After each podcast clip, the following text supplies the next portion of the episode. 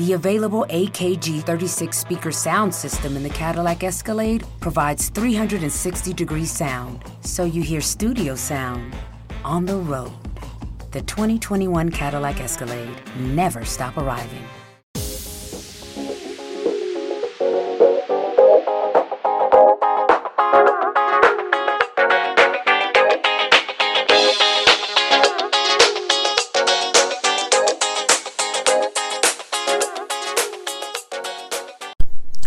Salve a tutti ragazzi, ben ritrovati in questa nuova puntata del podcast sportivo di Insta News. Io sono Claudio Soduto e quest'oggi andremo ad analizzare un pochino la debacle della Ferrari nel Gran Premio di Singapore, una pista che doveva essere amica ma che in realtà si è dimostrata molto molto contraria anche per delle scelte un po', un po' strategiche, del turno di campionato con tutta una serie di problematiche per la Juventus che un po' immaginerete eh, anche voi e poi se ci sarà ancora spazio vedremo un attimino di trattare anche qualcos'altro del mondo, del mondo sportivo di questo, di questo weekend. Partiamo subito con, con, la Formula 1, ci troviamo diciamo, il, il veleno, ecco. Eh, diciamo che non è stato un gran premio esaltante per la Ferrari, si è visto come Mercedes abbia letteralmente dominato sotto tutti i punti di vista di come Hamilton abbia probabilmente messo una bella ipoteca sul, sul mondiale. Come lo scorso anno la tappa asiatica per eh, la, la, Ferrari nel, nel, nel, nella Championship di quest'anno inizia malissimo. L'anno scorso Raikkonen e Vettel si cilindrarono con Verstappen di mezzo, quando appunto si era in una situazione in cui tendenzialmente la macchina di Maranello era inferiore rispetto a quella eh, tedesca, eh, però diciamo la Ferrari era stata fortunata, vantaggiosa in alcune situazioni, quindi aveva saputo cogliere un bel vantaggio in classifica che in teoria poteva permettere a Vettel di stare un po' più tranquillo, invece con quello zero e tutta una serie di problemi, ecco, eh, hanno poi portato Hamilton alla vittoria del quarto titolo. Quest'anno si arrivava a parti invertite con Hamilton che tendenzialmente aveva la macchina un po' meno forte, perché comunque dire che la Ferrari sia superiore in tutto alla Mercedes non è vero, perché altrimenti anche a Singapore avremmo visto qualcosa di diverso, ehm, però con delle certezze da parte della squadra. Ecco, come dicevo anche in settimana sul, sul sito internet, probabilmente Vettel non è mai stato così tanto solo in Ferrari così come lo è in questo, in questo preciso istante. È brutto da dire, questo, questo, è vero, però allo stesso tempo siamo in una situazione, in un momento tale per cui eh, lo stesso Vettel, eh, diciamo, probabilmente sta facendo un po' di mente locale lui stesso. Eh, la Ferrari, secondo me, come dicevo, ha sbagliato a Monza e in altre situazioni a non definire un pilota di Serie A un pilota di Serie B. Con tutto il rispetto per Kimi, con tutto il rispetto per la sua storia in Ferrari, per quello che ha fatto quest'anno, a meno che non ci fosse stata la reale, concreta possibilità di poter andare a vincere il Gran Premio, secondo me la Ferrari non doveva fare nient'altro che lasciare spazio a Vettel per punti mondiali e far accodare Kimi subito dietro.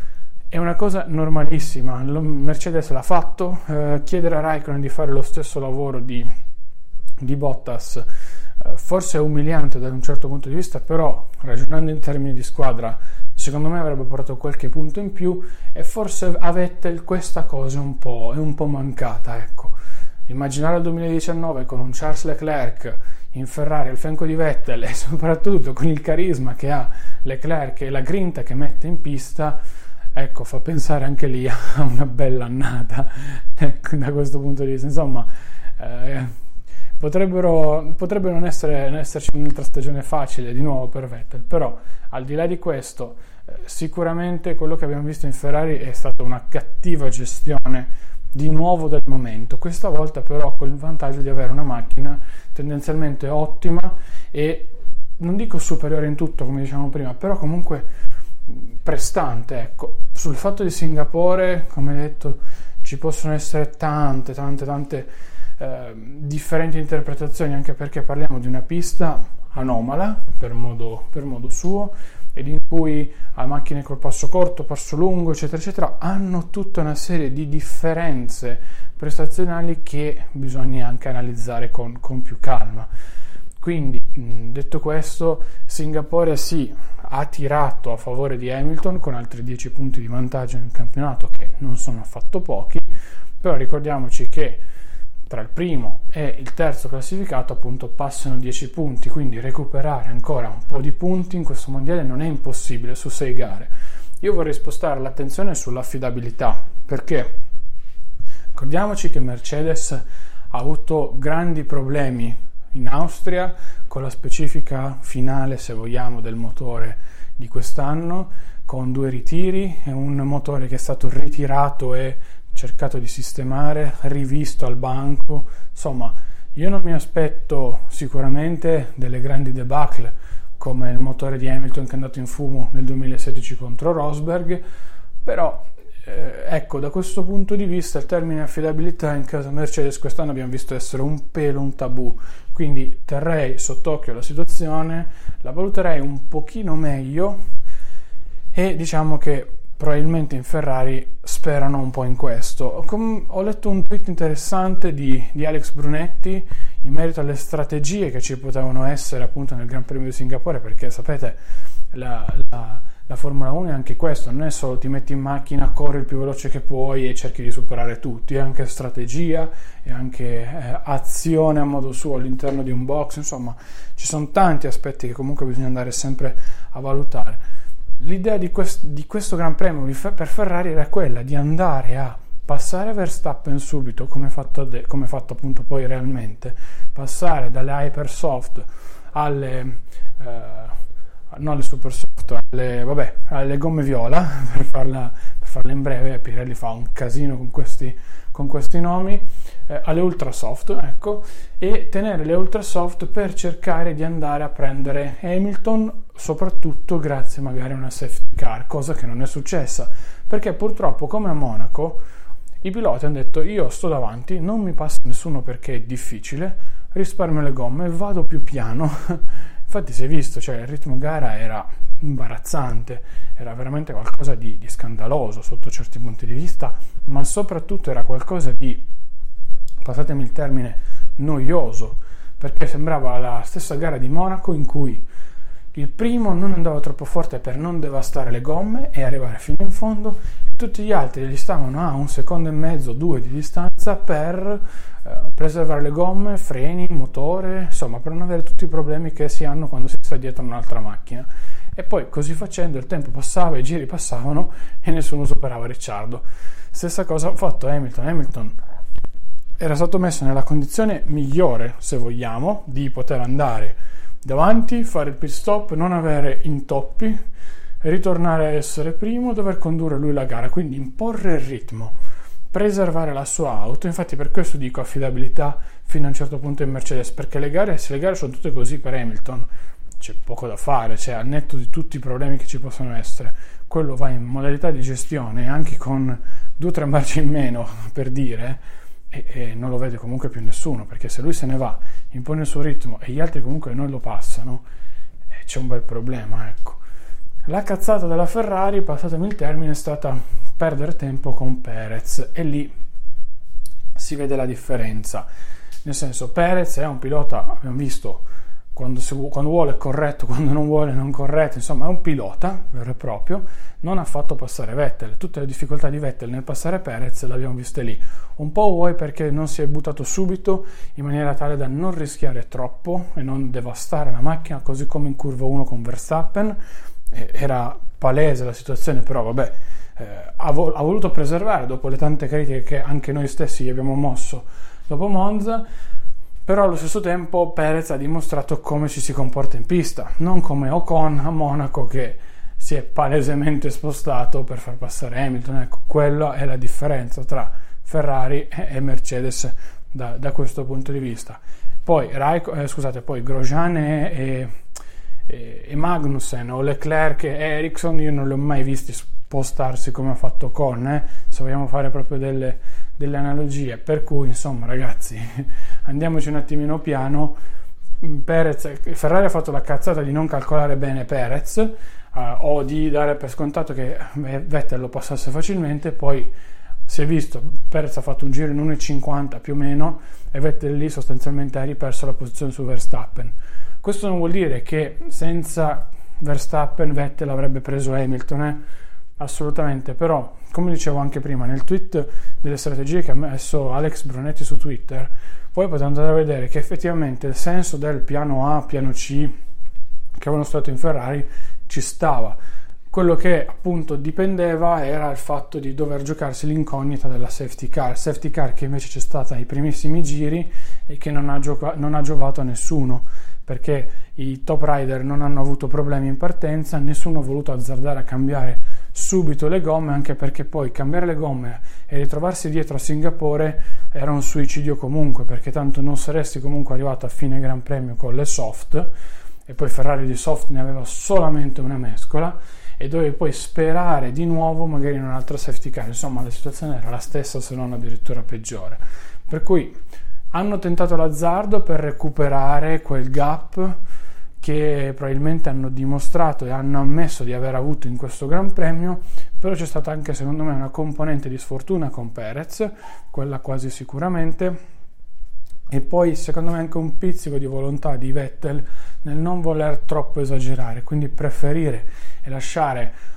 un attimino la situazione un po' più tranquilla rispetto, rispetto al passato. Certo, eh, quando Vettel non affonda il colpo tutti ci arrabbiamo, quando Vettel affonda il colpo e fa casino tutti ci arrabbiamo, insomma è una situazione difficile anche per il pilota tedesco, eh, perché comunque adesso avere tutta la pressione, come dicevamo, di, di, di Ferrari all'interno del, dell'intero team è, è, una bella, è una bella bega, come si suol dire, per cui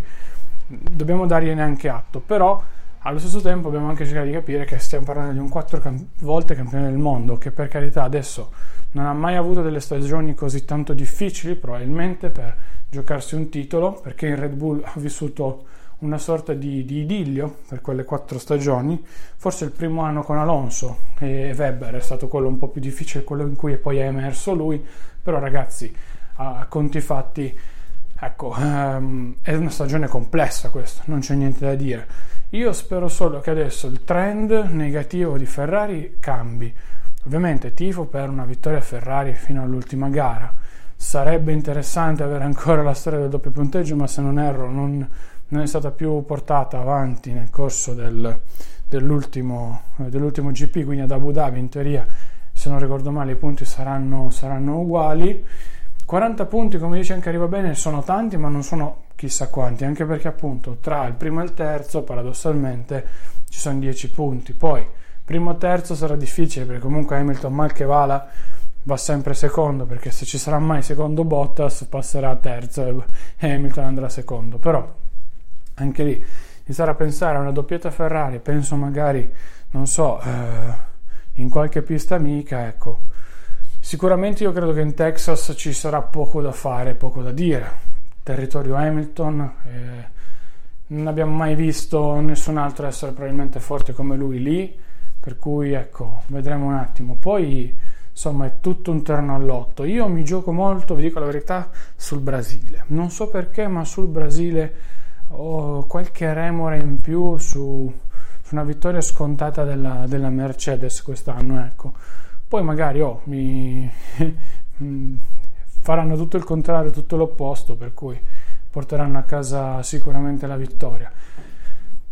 Mm, diciamo che ecco, vedo più favorito ancora Hamilton nonostante tutto e nonostante quello che pensa la, la stampa generale, perché comunque eh, ha un bel vantaggio, ha una buona macchina Bisognerà vedere i componenti e l'usura della sua automobile, però sperare in questo, ecco, certo, è un lavoro di squadra, è un lavoro che punta anche su questa situazione qui, quello di, della Formula 1, però ragazzi dai, oggettivamente sarebbe bello vincerlo in pista, ecco, una battaglia come quella dell'Austria non sarebbe affatto male. Ferrari ha lasciato indietro tanti punti quest'anno, forse accontentandosi anche un po' troppo in alcune situazioni, secondo me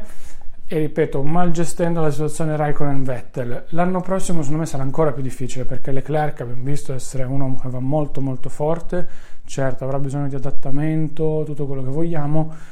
però cacchio ragazzi è un bel toro, come si suol dire, per cui sarà una bella gatta da pelare per Vettel e non solo. vediamo, dai, eh, siamo entrati nel vivo, la parte finale di questo campionato, per cui è andata bene così. Parliamo un attimino di calcio adesso, c'è in corso la Champions, ieri sera, io sto registrando oggi già mercoledì quando proprio uscirà la puntata, ci sono state le prime grandi sfide con PSG Liverpool, o meglio Liverpool PSG, e Liverpool devo dire che ha fatto la sua partita, o meglio, entrambe le squadre hanno fatto la loro partita d'attacco, con il Liverpool che alla fine ha vinto, e poi anche l'Inter che ha sorpreso un po' tutti stendendo il Tottenham e io non sottovaluterei questa vittoria, nel senso che ora da qui a dire che l'Inter è candidata a vincere il suo girone ce ne va, ok? Io penso che sia stato un fattore emotivo questa vittoria, un, un mix di cose tra campo, San Siro, insomma tutto quello che è che ha portato a tirare fuori la rabbia agli uomini di Spalletti che non avevano da diverso anno. Poi, vogliamo o non vogliamo, l'esordio in Champions di Icardi, eh, tutto quello che è, poi Icardi ha fatto un gol esagerato, come ogni tanto lui sa fare, quindi insomma ragazzi, niente da dire sull'Inter, ha rischiato, ha rimontato, si è goduta la vittoria e secondo me ha fatto, fatto veramente bene perché partire così in questo girone di ferro di Champions, ecco, può dargli bella, un bello scossone, secondo me. Sono fiducioso, sono molto molto fiducioso. Magari l'Inter si qualificherà per l'Europa League, questo va anche detto, però insomma, giocarsela così col Tottenham non è, non è poi così, così male, ecco. Eh, dicevo, Liverpool-PSG, classica partita rocambolesca, 3-2, tanti gol, parecchio spettacolo Buffon ha lasciato il posto ad Areola e questa cosa secondo me comunque dovrebbe fare un po' capire. E ripeto io fossi stato in Buffon non sarei andato a queste condizioni al PSG però vabbè è una questione un po', un po diversa e personale. E, e, poi adesso tutte le altre partite abbiamo visto insomma eh, grandi sorprese non ce ne sono più di tanto state. Ecco tornando invece al nostro campionato successo il fattaccio con Douglas Costa, io l'ho detto anche in settimana, vogliamo lo sgabello per Douglas Costa sul sito, era una provocazione ovviamente perché comunque anche nell'articolo stesso diciamo che la Juve sì c'è lo stile Juve, c'è la punizione eccetera eccetera, però lo sgabello alla fine è una eh, reazione dell'allenatore nei confronti di chi diciamo vuole spaccare in qualche modo lo spogliatoio, ecco, non so come, come dirvelo diversamente, cioè il caso Bonucci di, Por- di Oporto con lo sgabello in tribuna a guardarsi la partita dopo Juve Palermo è perché c'è stato un dissidio che probabilmente mai nessuno ha realmente capito al di fuori dello spogliatoio fra Bonucci e anche lo spogliatoio intero che poi ha portato alla cessione al Milan. Adesso lasciamo perdere il mea culpa, poi su Bonucci parleremo anche un attimino dopo. Il mea culpa, tutto quello che possa essere arrivato quest'estate con il rientro alla Juve, però quella probabilmente è la punizione dello sgabello. Per Douglas Costa sicuramente adesso sono arrivate quattro giornate di squalifica, se non erro c'è praticamente quasi un mese fuori dal campo in campionato. Eh, però io non, oltre alla multa della società, insomma quello che lui poi ha chiesto scusa, cioè ha ammesso di aver sbagliato di qua e di là, però insomma non l'abbiamo mai visto comportarsi in questa maniera qui. Effettivamente adesso al detto di tutto e non per difendere il giocatore della Juve, qualcosa in campo ci deve essere stato, perché se no uno effettivamente non, non può impazzire letteralmente così. Però ecco, la sanzione è giusta, il procedimento è giusto, quello che bisogna cercare di capire e vedere un attimino è se la Juve vorrà applicare qualcos'altro, ma eh, ci sono stati altri casi nel passato, ecco, non è eh, non, è, non, sembra essere proprio il grande stile Juve. Ecco. Il giocatore ha sbagliato, l'ha messo nella doverosa sede e poi di conseguenza comunque rimane un, un giocatore da Juve. Ora non so se faranno ricorso, se l'hanno già fatto, non ho seguito bene. Come ho detto, secondo me non sarebbe giusto neanche farlo, però effettivamente le quattro giornate sono un po' fuori dagli schemi. Non so per magari era un giocatore della Juve, perché magari poi volevano fare ricorso e quindi scontarle a tre, come spesso accade. Però appunto la sanzione giusta era quella delle tre giornate di squalifica, che hanno dato più o meno a tutti uh, in, in, questo, in questo caso qui. Non so se ci sia stata quindi Francesco qualche cosa in più anche nel tunnel, insomma non, si è capito, non è emerso più di tanto, però ecco va valutato anche questa situazione qui, perché ripeto, è un po' strana le quattro giornate, sono strane le quattro giornate, ecco. Sta di fatto che l'arbitro di Sassuolo Juve, ragazzi, adesso al netto di tutto, non è imbroccata una, cioè erano anni che non vedevo una gestione così pessima di una partita. Per carità, arbitro nuovo, si deve fare esperienza, tecnicamente era anche una partita semplice perché Sassu- Juve Sassuolo. Adesso rispetto del Sassuolo, ma sappiamo che in caso della Juve Sassuolo non dà mai il 110% e si è visto, ma eh, fino a un certo punto, perché comunque De Zerbi ha giocato una partita molto conservativa e difensiva in alcune situazioni, a parte il gol di Babacar che, apriamo una parentesi su Bonucci, non è stata reale colpa di Bonucci, ecco, il problema è che il giocatore lì era tirato in mezzo, non sapeva se andare a destra, a sinistra, di qua, di là, insomma, tutti ho letto anche su internet una marea di eh, commenti, ah Bonucci l'ha perso ancora, ah Bonucci, ah Bonucci. No ragazzi, secondo me no, lui si è giocata male la sua carta, ha scelto la carta sbagliata, ha cercato di rimediare, è arrivato tardi, nessuno è riuscito a coprire Babacar. Comunque la Juve non ha perso troppo le staffe, dopo il gol si è ripresa, però dopo il 2-0 di Ronaldo, adesso parliamo anche a Ronaldo,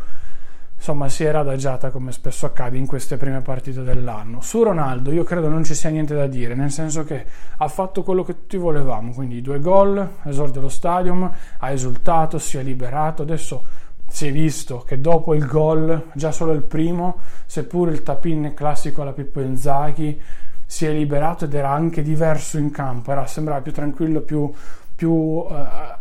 incattivito, ecco, sul secondo gol al netto del lancio, ma comunque ragazzi la cosa imbarazzante che ha fatto lui sono i 60 metri di scatto. Poi quando è arrivato in aria ha dosato il passo, ha respirato, c'è uno slow motion che ha fatto vedere forse a Sky, insomma non mi ricordo, lui ha rallentato, ha respirato, ha caricato tutto in maniera simultanea corpo, eh, respiro e tutto, ha calciato in controtempo, tac, nell'angolino dove nessun portiere ci può mai arrivare perché in controtempo. Quindi veramente, secondo gol secondo me è qualcosa di, che rappresenta il Ronaldo completo, ecco, quindi tanta tanta roba, tanto di cappello per quello che ha fatto. E niente da dire, niente da dire davvero perché ha fatto un, ha fatto un bellissimo, secondo me il secondo gol è qualcosa di, di perfetto, ecco, davvero centravanti completo che prende parte, boom, entra in area, eh, ti fa i 60 metri di scatto, insomma ti fa tutto, ti fa, ti fa veramente tutto e come dire, eh, ti ammazza la partita, ecco. Poi sul fatto che Ronaldo si sia mangiato altri 3 o 4 gol, quello è chiaro, ecco, probabilmente non ha più l'istinto killer come o magari le difese non sono proprio quelle della Spagna, però effettivamente qualche errore sotto porta lo ha commesso, forse di fretta, forse di grossolanità, non lo sappiamo, però se i presupposti sono questi, eh, cavolo, direi che ci sono tutte le premesse per fare molto molto bene per il resto della stagione. Poi leggevo le statistiche, ha segnato al ventottesimo tiro, l'anno scorso nella Liga ha segnato al ventottesimo tiro, quindi primi, le prime giornate in teoria dovrebbero essere quelle di assestamento, poi che non vada a segnare contro la Roma, contro il Napoli, qua e là, può anche starci, però se poi la partita dopo ne fa due o tre, ecco, alla fine dell'anno la classifica cannonieri conta comunque dai 25 ai 30 gol, il che non è affatto male. Adesso con la Juve, cos'è la quarta presenza ufficiale? Sappiamo che lui tiene molto anche le statistiche, il Real Madrid aveva fatto più gol delle presenze, ecco, non mi aspetterei a fine anno che le presenze, le presenze di Ronaldo siano inferiori ai gol che ha fatto nel corso di questa stagione, per cui insomma mettiamo le mani avanti perché Bisognerà vedere come lo gestirà Allegri, perché appunto c'è la Champions stasera, io non credo partirà dalla panchina, non penso proprio, anche perché la Juve credo voglia ammazzare sin da subito il, il girone. Eh, bisognerà poi vedere nel corso delle altre partite come verrà gestito anche in questa prima fase. Credo che accetterà tranquillamente le panchine, ma fino a un certo punto, perché vuole segnare, vuole entrare a fare gol e poi metterlo in panchina oggettivamente è molto difficile. Eh, l'unica cosa anche bisognerà cercare di capire il suo partner ideale, perché Di Bala, trequartista, ragazzi, l'abbiamo visto tutti, è abbastanza fermo, è più una punta lui, deve stare davanti, probabilmente deve girare intorno a Ronaldo, non so, bisogna trovare una posizione, ecco. Mandzukic non ha fatto troppo troppo bene, però anche lì è sempre il classico gladiatore che non molla mai, ti fa comunque quei lavori sporchi di copertura e di rientro che anche lo stesso Ronaldo magari non ti fa sempre, capite? Quindi bisogna trovare ancora un equilibrio. Sicuramente non avere Douglas Costa aiuterà da un certo senso perché comunque o Bernardeschi o magari provi di bala lì in esterno, insomma, cercheranno di trovare una quadra. Per il resto, le altre squadre abbiamo visto Napoli che ha vinto a fatica, un'insigne che gli si critica il fatto di essere completamente diverso rispetto al, alla nazionale la cosa effettivamente è abbastanza strana perché non parliamo di un giocatore qualunque, cioè parliamo di un giocatore che è il simbolo del Napoli, parliamo di un giocatore che tutto sommato, uh, come dire, in nazionale ha, ha comunque il suo peso, nel senso che ci si aspettava da lui eh, sicuramente qualcosa in più, diciamo è stato quel giocatore che ha spinto ecco, verso uh, le critiche nei confronti di Ventura nel non farlo giocare, nel continuare a insistere con la sua formazione che poi ci ha portato all'eliminazione dal, dagli europei eccetera eccetera eccetera. Insigne abbiamo visto a Napoli è diverso. Il Napoli con i relativi problemi difensivi, perché abbiamo visto che la difesa quest'anno non è quella di Sarri, al netto degli uomini, ma i movimenti e tutto è completamente diverso. Bisogna poi ancora capire Meret quando tornerà come starà, se sarà in grado di support- sopportare il peso comunque di giocare con Napoli, però abbiamo visto che alla fin fine con Milik davanti il gioco di Ancelotti forse si esprime un pelo meglio rispetto a un Mertens che sì, non fa proprio la boa come Milik, però insomma ehm, cerca di farlo ma gioca in maniera diversa rispetto a quando, a quando giocava con Sarri. E, ehm, la Roma ha sprecato eh, perché vinceva, poi si è fatta rimontare da un Chievo che oggettivamente è una squadra abbastanza statica e ferma, soprattutto fuori casa. Sulla Roma, ecco, eh, cioè, è un cantiere aperto, secondo me hanno sbagliato alcune mosse di mercato, l'avevo già detto prima fra tutte Pastore, sia per problemi fisici che avrà quasi certamente, sia per una collocazione tattica che non può avere, perché non può fare diciamo, il ruolo che Di Francesco gli richiede. Però ragazzi allo stesso tempo ci hanno provato, hanno investito, Secondo me vedremo esplodere ancora di più Clivert perché è molto forte, ma allo stesso tempo anche in questa partita non mi ha convinto fino in fondo. Ora, da qui a dire che perderà contro il Real Madrid, uscirà dal girone di Champions, in campionato non arriverà nemmeno a fare le prime quattro, è difficile perché l'anno scorso ci ha sorpreso tutti, è arrivata in semifinale di Champions. Però, ecco, eh, da, da, questo punto di vista io andrei un po' piano, ancora settembre, vediamo poi a metà ottobre, giù di lì, quando si assisterà un po' tutto come andrà la situazione soprattutto se questa, uh, se questa squadra, la Roma, si riuscirà a riprendere e a sistemare un po' i problemi che ha. Sull'Inter, vabbè ragazzi, io credo che l'attenzione dell'Inter fosse totalmente incentrata sul Tottenham. Abbiamo visto come poi erano anche scarichi i ragazzi a fine partita, probabilmente avevano un grande peso tra, tra di loro e non volevano andare eh, fin troppo a demolire la prestazione, però perdere con tutto il rispetto contro il Parma in casa con un gol dell'ex, tra l'altro un gol incredibile, assurdo, fa male e ha lasciato qualche strascico. Adesso non so se in campionato l'Inter si sveglierà dopo la vittoria con col Tottenham, però o lo fa o lo fa, perché altrimenti veramente rischia di perdere il treno dell'Europa. È vero che siamo all'inizio, però sono punti pesanti che poi a fine anno contano e contano parecchio. Crisi nera per l'Atalanta. Io sull'Atalanta vorrei sottolineare le parole di Gasperini quasi a fine mercato. Aveva detto che la squadra non era pronta, non era stata sistemata correttamente, uh, c'erano dei problemi, lui aveva chiesto alla società di intervenire, probabilmente era dopo una vittoria in Europa League prima di uscire con, con il Copenaghen. A me avevano fatto molto molto riflettere quelle parole lì perché dice un allenatore che comunque sta andando avanti nelle qualificazioni dell'Europa League tendenzialmente non ha venduto i suoi pezzi migliori, ha venduto Cristante, Petagna l'ha ricambiato con Zapata, insomma ha trovato una quadra generale a, al suo equilibrio, ecco, non doveva esserci tutto questo grande stravolgimento, il Papu è rimasto, per cui uno dice il suo giocatore simbolo c'è ancora. Il problema è che la squadra non sta più trovando il bandolo della matassa contro la SPAL, ha fatto una doppetta all'ex Petagna, grande ex di turno e addirittura con una doppietta sappiamo che Petagna con tutto il rispetto non è un grande bomber da questo punto di vista nel senso la insacca ma non con tutta questa regolarità e l'Atalanta ne ha presi due direttamente da lui ecco. Eh, quindi la Spal, fatto, la Spal sta facendo un gran campionato questo va detto hanno investito tanto e finalmente si sta vedendo una bella bella squadra eh, interessante soprattutto. Secondo me rimane un pelo dietro al Sassuolo di De Zerbi al netto della partita con la Juve ma il Sassuolo Quest'anno secondo me potrà veramente dire la sua sotto tanti tanti punti di vista. E, ehm, tornando all'Atalanta, dovranno sistemare la situazione. O Gasperini tira fuori il classico coniglio dal cilindro come tre anni fa, e quindi pesca qualche giovane, sistema la situazione, quello che è, oppure ragazzi, insomma, eh, anche quest'anno, quest'anno potremmo avere forse i primi veri problemi di Gasperini all'Atalanta Vedremo, comunque quando lui l'ha detto io sono rimasto a bocca aperta, effettivamente adesso vedere le prime partite, prime, le prime difficoltà anche in casa, ecco, fa un po' riflettere, sono, sono sincero. E, ehm, di cos'altro dobbiamo parlare? Ma eh, abbiamo detto un po' tutto, vabbè il Milan, sul Milan ragazzi è stato ufficializzato il nuovo CEO che arriva dall'Arsenal con un, un, uno stipendio stratosferico, 4 milioni di euro, Gazzidis credo si chiami,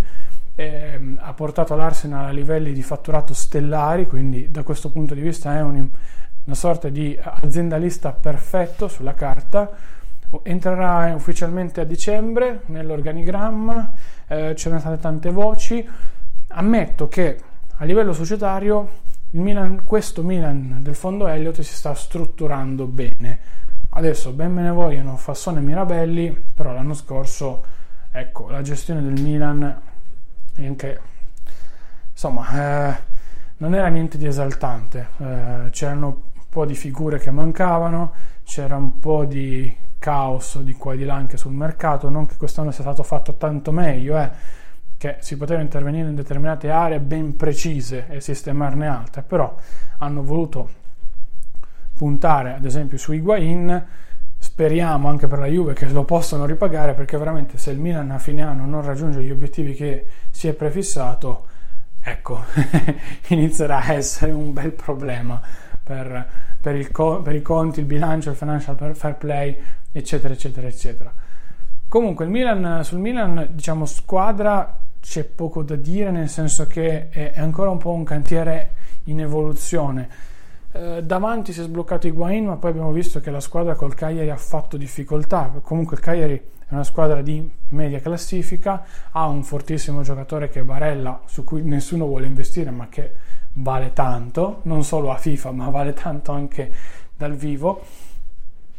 E questo Milan comunque secondo me dovrà ripartire piano piano, non dovrà avere la pressione dell'anno scorso e anche a livello mediatico abbiamo visto che piano piano stanno riuscendo a fare questo lavoro, sia Leonardo che Maldini, insomma, stanno andando tutti con i piedi di piombo e la cosa secondo me è perfetta. Piano piano ricostruire da zero uno zoccolo duro, senza esagerare, porsi degli obiettivi, cercare di raggiungerli senza troppa convinzione da parte della stampa di essere l'anti-Juve, posto in Champions, eccetera, eccetera, eccetera. Assolutamente no.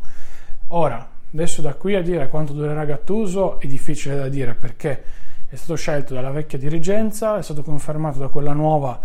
anche per ovvi motivi perché Leonardo e Maldini sono cresciuti anche con Gattuso, così come lui con loro, quindi è anche difficile a livello umano cacciarlo. Oggettivamente non ha fatto poi così troppo male l'anno scorso dopo il caos di Montella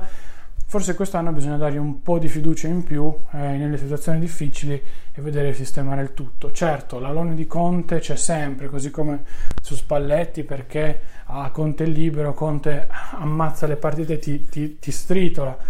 Ok, però abbiamo visto che poi in Europa Conte, a parte gli europei con l'Italia, non ha combinato poi chissà che cosa. Ecco. Ora, eh, se Gattuso salterà o meno non lo so, io penso di no, penso proprio di no, però insomma vediamo un attimino e eh, cercheremo di capire poi in futuro come si evolverà la situazione. Io direi che questa puntata la possiamo finire qui, non c'è bene o male nient'altro da poter aggiungere. Ho detto avremmo parlato di qualcosa se, se il tempo fosse un attimino avanzato, ma in realtà eh, direi che, che ci siamo, siamo nel nostro minutaggio classico. Io vi saluto, vi ringrazio, ci sentiamo settimana prossima, sempre mercoledì alle ore 12 con una nuova puntata del podcast sportivo di Insta News. Nelle note trovate tutti i riferimenti ai social, tutti i riferimenti a, uh, alle nostre eh, pagine, contatti, via dicendo, e anche la pagina di supporto. Supporto che potete farlo in maniera diretta o indiretta, diretta tramite una donazione libera su PayPal o una donazione ricorrente da 99 centesimi al mese o 9,90 all'anno oppure tramite Satispay, oppure tramite eh, Hype, insomma anche in maniera indiretta abbiamo messo tutta una serie di, eh, di, di funzionalità e di, di supporto da parte vostra che sicuramente ci possono aiutare. L'ultima cosa che vi chiedo, se vi va, lasciateci una recensione su, su, iTunes tramite l'applicazione podcast sugli iPhone o tramite iTunes se avete un Mac o un computer sotto mano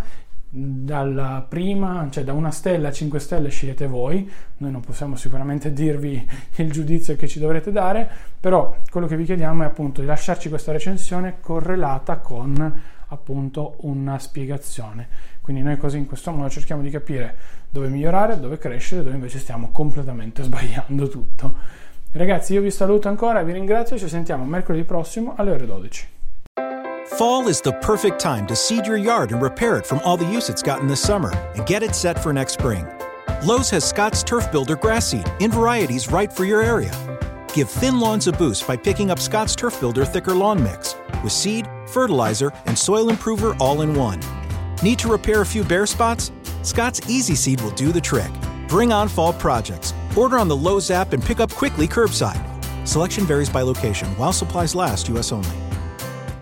Before your next flooring job, make Lowe's your first stop. See the latest styles in our new flooring showroom. We carry more tile, more vinyl, more laminate, and hardwood than ever before. Whatever you need, we have the job lot quantities you expect at bulk pricing to save you money. Shop in store or online at lowesforpros.com. Need materials delivered to your job site? No problem. Our pro team can help you get the job done right and on time. It's just one more reason why Lowe's is the new home for pros. US only.